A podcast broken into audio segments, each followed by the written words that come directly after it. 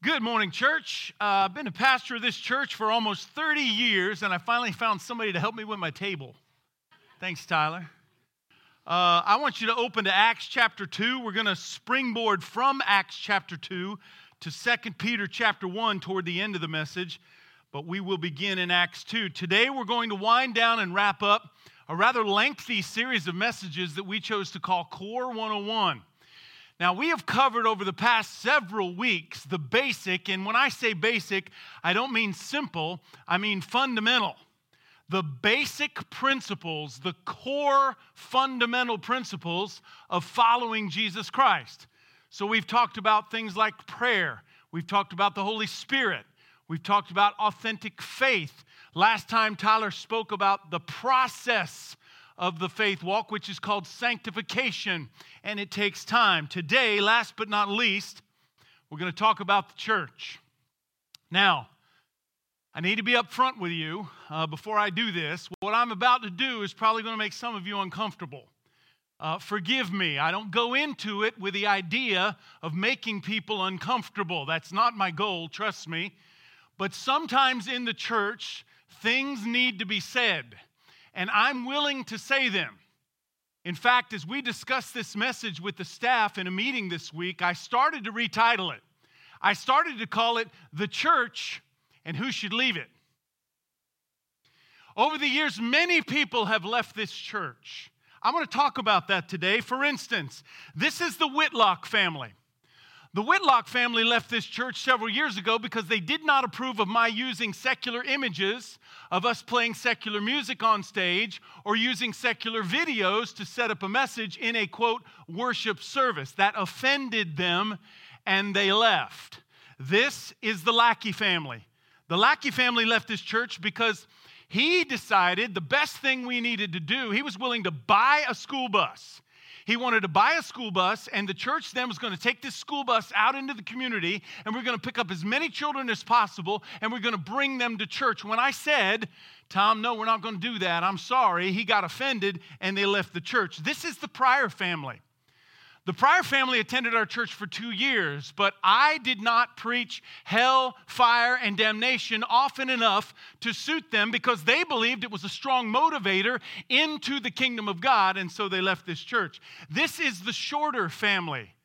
The Shorter family didn't like our music, it was too loud, it was too progressive. They simply didn't like it. And this, finally, is the Sizemore family. The Sizemore family had been around a long time, but they left this church finally because we just don't go deep enough in this church to suit them. I had a conversation, and that was the word deep. Pastor, we don't go deep enough. Now, everybody take a deep breath. Let it out. Everybody relax, because that's all made up. Those aren't real families in our church, and those are generic Google pictures that we pulled off the internet. However, listen, the reasons for leaving the church are real. As real as I'm standing before you today. You see, sadly, the reasons people have for leaving churches reveal that they've never gained an appreciation for what the church is all about anyway. The reasons for people leave churches reveal to me that they've never understood the nature and the purpose of the New Testament church. Hear me, gang. I believe God is waiting, He's itching to bless churches who grasp the purpose of church. You see, most of what happens in church happens out there, not in here. Let me say that again. Most of real, true, biblical church is supposed to happen out there not in here. And when we get that confused, we get everything confused. You see, that's why the New Testament calls the church the body of Christ. Did you know that?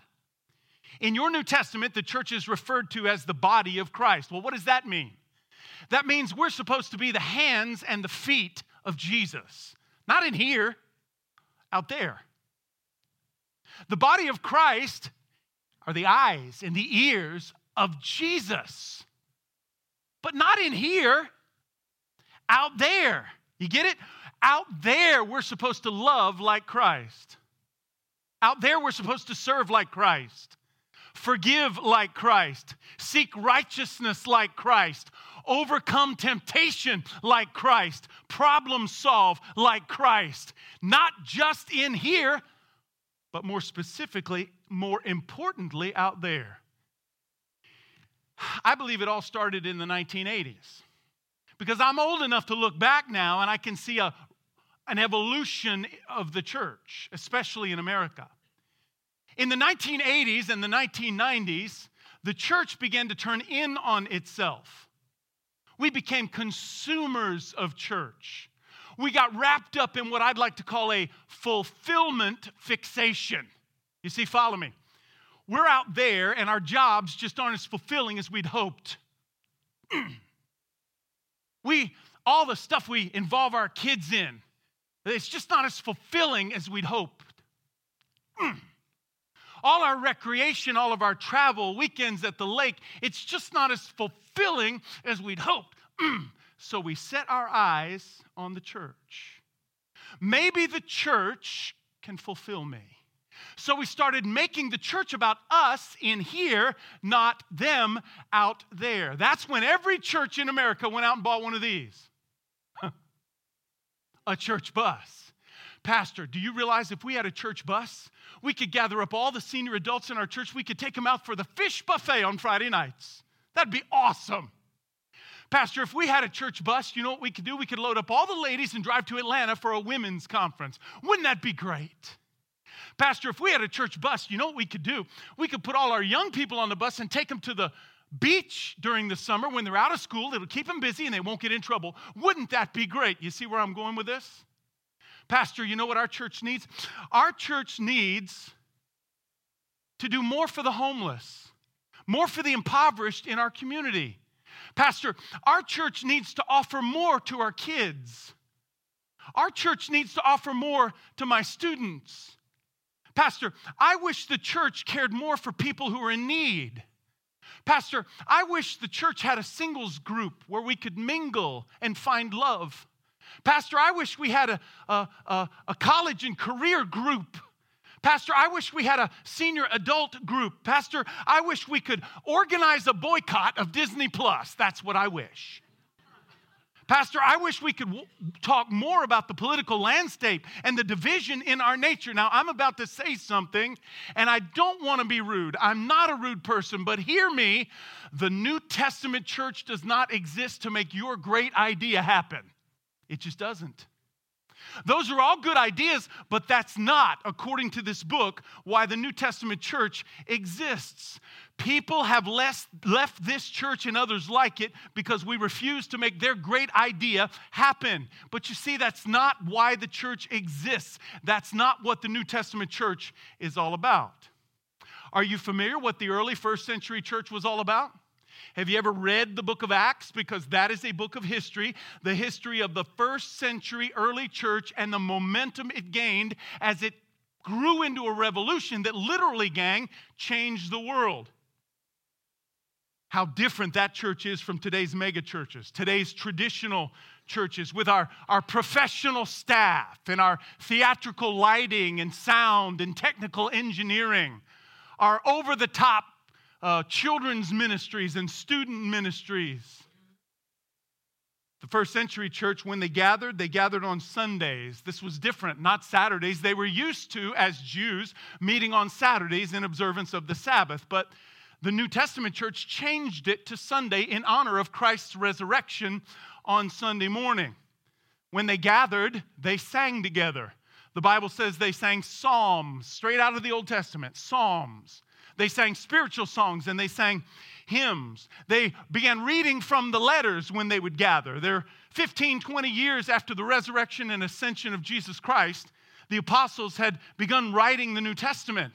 And so these letters began circulating among the churches, and they would copy down their own copy of Paul's letter, or Peter's letter, or John's gospel. That's why we have so many early copies of the original autographs, is because they were being circulated in the church. And then they would pray for each other when they gathered. They'd pray for one another, they'd pray for the mission of the church as well. But hear me, Everything else the church accomplished, they accomplished out there, not in here. Those were the beginnings of the early church. The apostles took the words of Christ, we call it the Great Commission. They took that Great Commission to heart, and the church was the result. Jesus said, Go and make disciples, go and make disciples. And Matthew and, and Mark and, and John and Peter said, Aye, aye, sir. Look at uh, Acts chapter 2 and verse 42. Luke records they devoted themselves, they being the church the followers of Jesus. They devoted themselves to the apostles' teaching, that's instruction, and it's very important in the church, and to fellowship, that's important too. To the breaking of bread and to prayer, everyone was filled with awe. We would call that worship at the many wonders and signs that were performed by the apostles. All the believers were together and they had everything in common. They sold property and possessions to give to anyone who had a need. We would call that ministry. Every day they continued to meet together in the temple courts. They broke bread in their homes. They ate together with glad and sincere hearts, praising God and enjoying the favor of all the people. And the Lord added to their number daily those who were being saved. We would call that evangelism. Did you notice those five primary direct, directives? That's what fueled the early church. Those are the same five purposes or missions of Grace Community Church. The environments and the methods, the culture has certainly changed from then until now, but those five directives must remain the same. But there's one gigantic exception. There's one gigantic difference between the first century church and our church today. Even if we hold fast to ministry, worship, instruction, fellowship, evangelism. E- even if that's the building blocks upon which our church will go, there's one big difference between theirs and ours. Here it is. Then, true biblical New Testament church happened out there. And when they gathered, they called that worship. You see? To them back then, true church happened out there. When they came together in here, they called that worship. Today, we call the gathering worship, or excuse me, church. We call the gathering church, and what happens out there, well, that's left to the professionals. We call, when we gather on Sunday for one hour, church. And what happens out there, we leave to the professional ministers. You see, the first century followers of Jesus Christ knew that Jesus had changed everything. He had brought light into a darkened world. And their personal relationship or their personal experience with God impacted them. It impacted their home, it impacted their marriage, it impacted their family, it impacted their communities. Today, we've become consumers of church. We consume church just like we would consume any other goods or products. We turn inward on ourselves. We gather and we call it church in a church that offers us the most, a church that we like the most, and then we leave the real ministry of the church, purpose of the church, to the professional ministers. That's what we do today. Pastor, my neighbor is a single mom. Our church should organize an outreach for single moms. Single parents need our help. That's a great idea. Pastor, my coworker broke his hip. Our church should organize a meal team, maybe a yard crew team, to go over there and provide meals and, and cut the grass for the next few weeks until he gets back on his feet. That's a good idea. Pastor, my brother in law is in the hospital. Our church should send someone over there to pray with him. That's a great idea. But you notice something similar about every example I offer? The professional ministers are the ones who are supposed to be doing the ministering in the eyes of a consumer driven church. Again, let me say it very politely, as kindly as I can say it. I'll lower my voice this time. The New Testament true biblical church does not exist to make your great idea or mine become a reality. That's not why we're here. Everything I mentioned a moment ago is a great idea. It's a wonderful idea, but that's not true biblical New Testament church. It's one small part of church, it's ministry. But a true biblical New Testament church has more than one minister, more than two ministers. You see, this church has more than Mike and Tyler, Paulette and Amy, Chad and Chris. This church has hundreds of ministers. This church has more than two ministers of the gospel of Jesus Christ. The church has hundreds of ministers. I'm just the leader, I'm just the head minister. You know what my job is, technically? My job is to equip you to be a minister to take church out there. That's my job. That's why you pay me. You pay me to equip you to take biblical church out there. That's been our goal from the beginning. In fact, that's the main point this morning if you haven't figured it out yet. True biblical church happens out there, not in here. That's been my goal from the very first service in 1995. And you know, incidentally, since then, I've never once been happy about the numbers of people who show up in worship services. I've never once been happy. When the church was small, I wasn't happy. When the church was medium sized, I wasn't happy. When the church got big, I wasn't happy. There have always supposedly or supposed to have been more people coming to worship on Sunday to fit my taste than have ever been. I always expect more, but follow me. It's never been about the crowds on Sunday anyway. Not even from the beginning. Not even when we were only 25 strong. It's never been about the numbers. When I receive an attendance report, report during the week, I've never looked at it and said, bam, that's awesome. Never, never. Because it's never been about the size of the crowd, it's been about the mission of the church. It's been about changed lives who take their church out there. You see, by the numbers, this is a very successful church. I don't know if you know this or not. In the last 50 years in America, 80% of all church startups fail in the first two years. 80%. And the difference between a church startup like this one and a church plant like some others is we had no mother church. We had no guarantee of financing. We had no promise of participation. I felt as if God was leading me to start a church, and so we did. 80% fail in the first two years. Follow me. Of the 20% that remain after two years, less than 10% of those ever grow beyond 100 people. So, by the numbers, Grace Community Church is a very successful church. But that's not the point. The Great Commission and the purpose of the church is. So let me ask you a very basic question What is the church? What is the church? How would you answer that question? I mean, obviously, we all know it's more than a building, it's more than grounds or a campus. It's got to be more than dusty theology and old doctrine. Someone might say, I believe the church is a lighthouse in its community. I'll go along with that. Good answer. Someone else might say, I believe church is a gathering place for followers of Jesus Christ. Okay, I'll give you that. That's a good answer. But what is the church? Here's what I believe what we, the leadership of this church, believe. A close examination of the ministry of Jesus Christ and the apostles' teaching in the rest of the New Testament reveal the church is really a table. It's a table where three kinds of people come to be fed. The church is a many, many things, but at a very basic level, the church is a table where people come to get fed. Jesus said in John chapter 6 and verse 35, He said, I am the bread of life. You come to me and you'll never be hungry.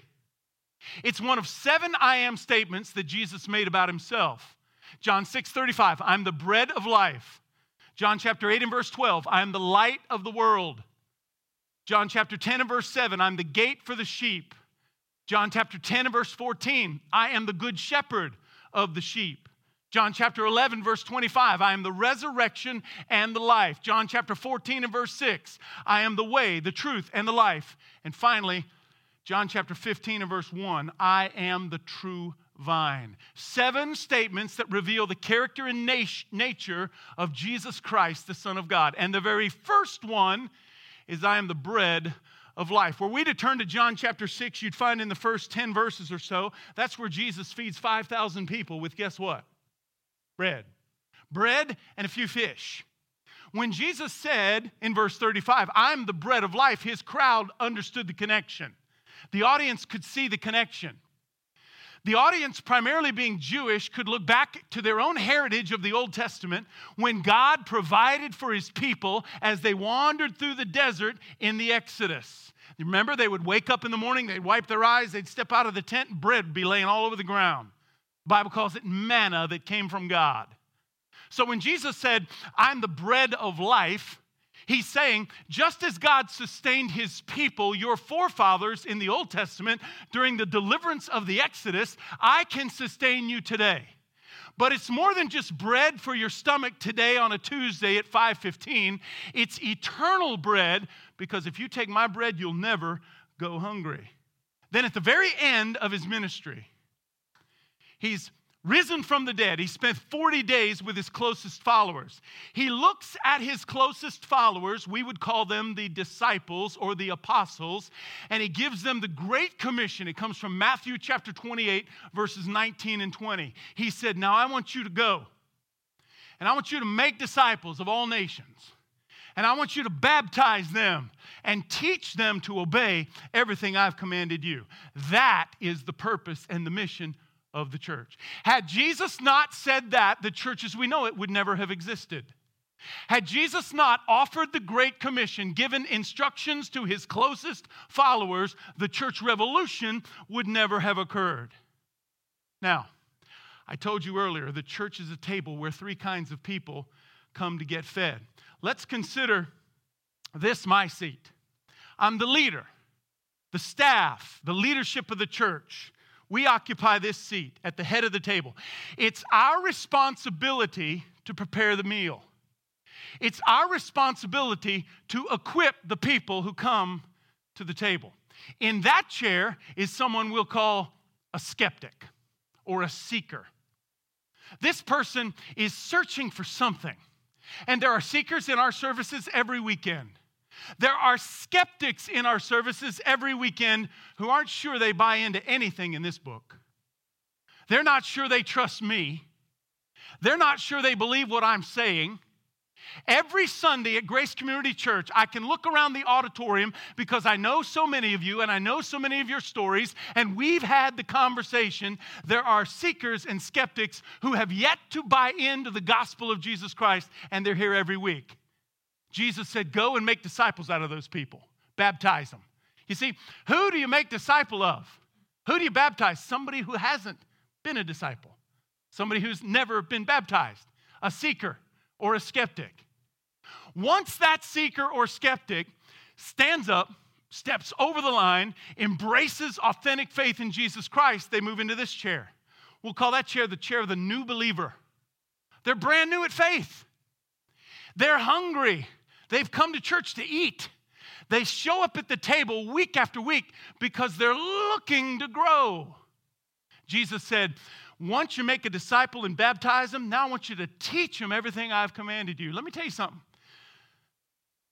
That seeker, he's not interested in obedience. That skeptic, he's not interested in obeying Jesus Christ, learning what Christ expects, but a new believer is. Once a new be- believer begins to grow in their faith, they become more established. They get out of that chair and they get in this chair. We'll call this chair the Christ follower. At Grace Community Church, there are many, many, many devoted followers of Jesus Christ. They've been at it for a long time.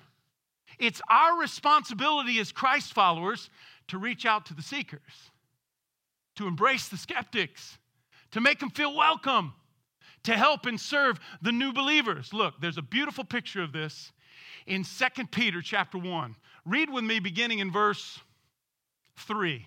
I don't have a lot of time, but follow me quickly. Here we go. Verse 3 of 2 Peter 1 His divine power has given us everything we need for a godly life through our knowledge of Him who has called us by His own glory and goodness. Whew, that's a lot of words. Let me tell you who they're directed to. They're directed to the new believer. New believer, or excuse me, skeptic or seeker. They're directed to you. If you're a seeker, if you've yet to buy in, if you're a skeptic, you've yet to step over the line and embrace authentic faith, verse 3 is written for you. Don't you know that God's divine power has given us everything we need? You see, my friend, without Jesus Christ, you do not have everything you need. I can't say it any plainer than that.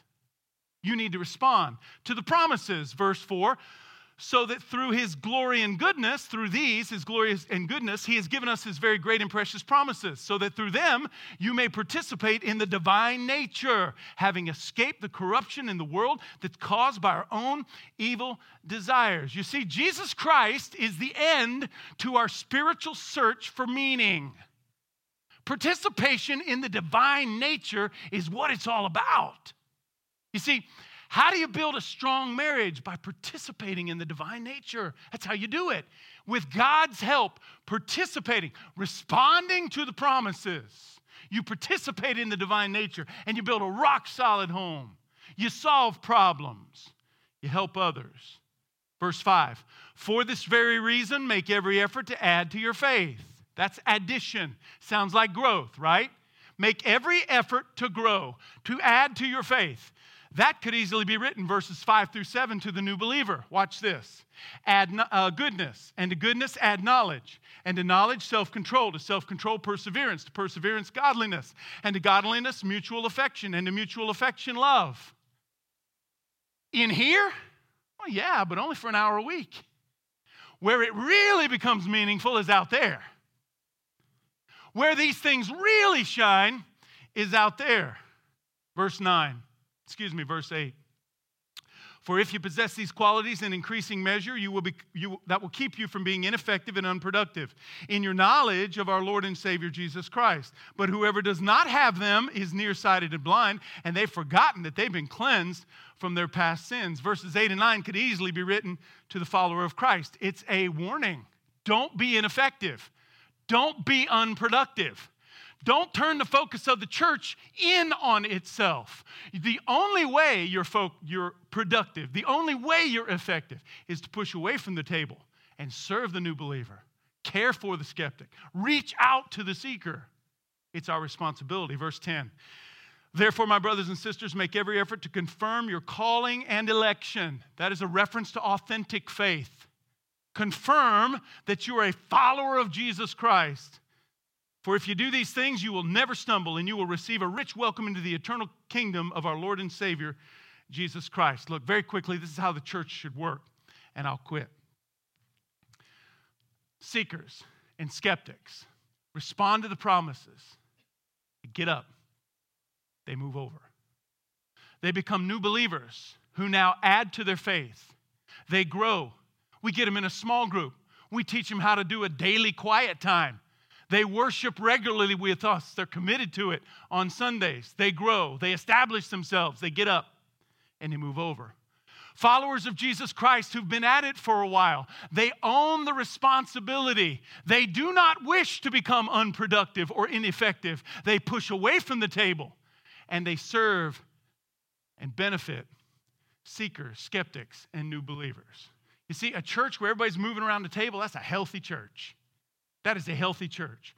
Churches who consume church and turn it in on themselves expect everybody to sit in the same seat. The day Grace Community Church stops attracting that person or that person is the day we start dying. So when the seeker or the skeptic brings all their baggage into the church, man, they're on their fourth marriage, for goodness sakes.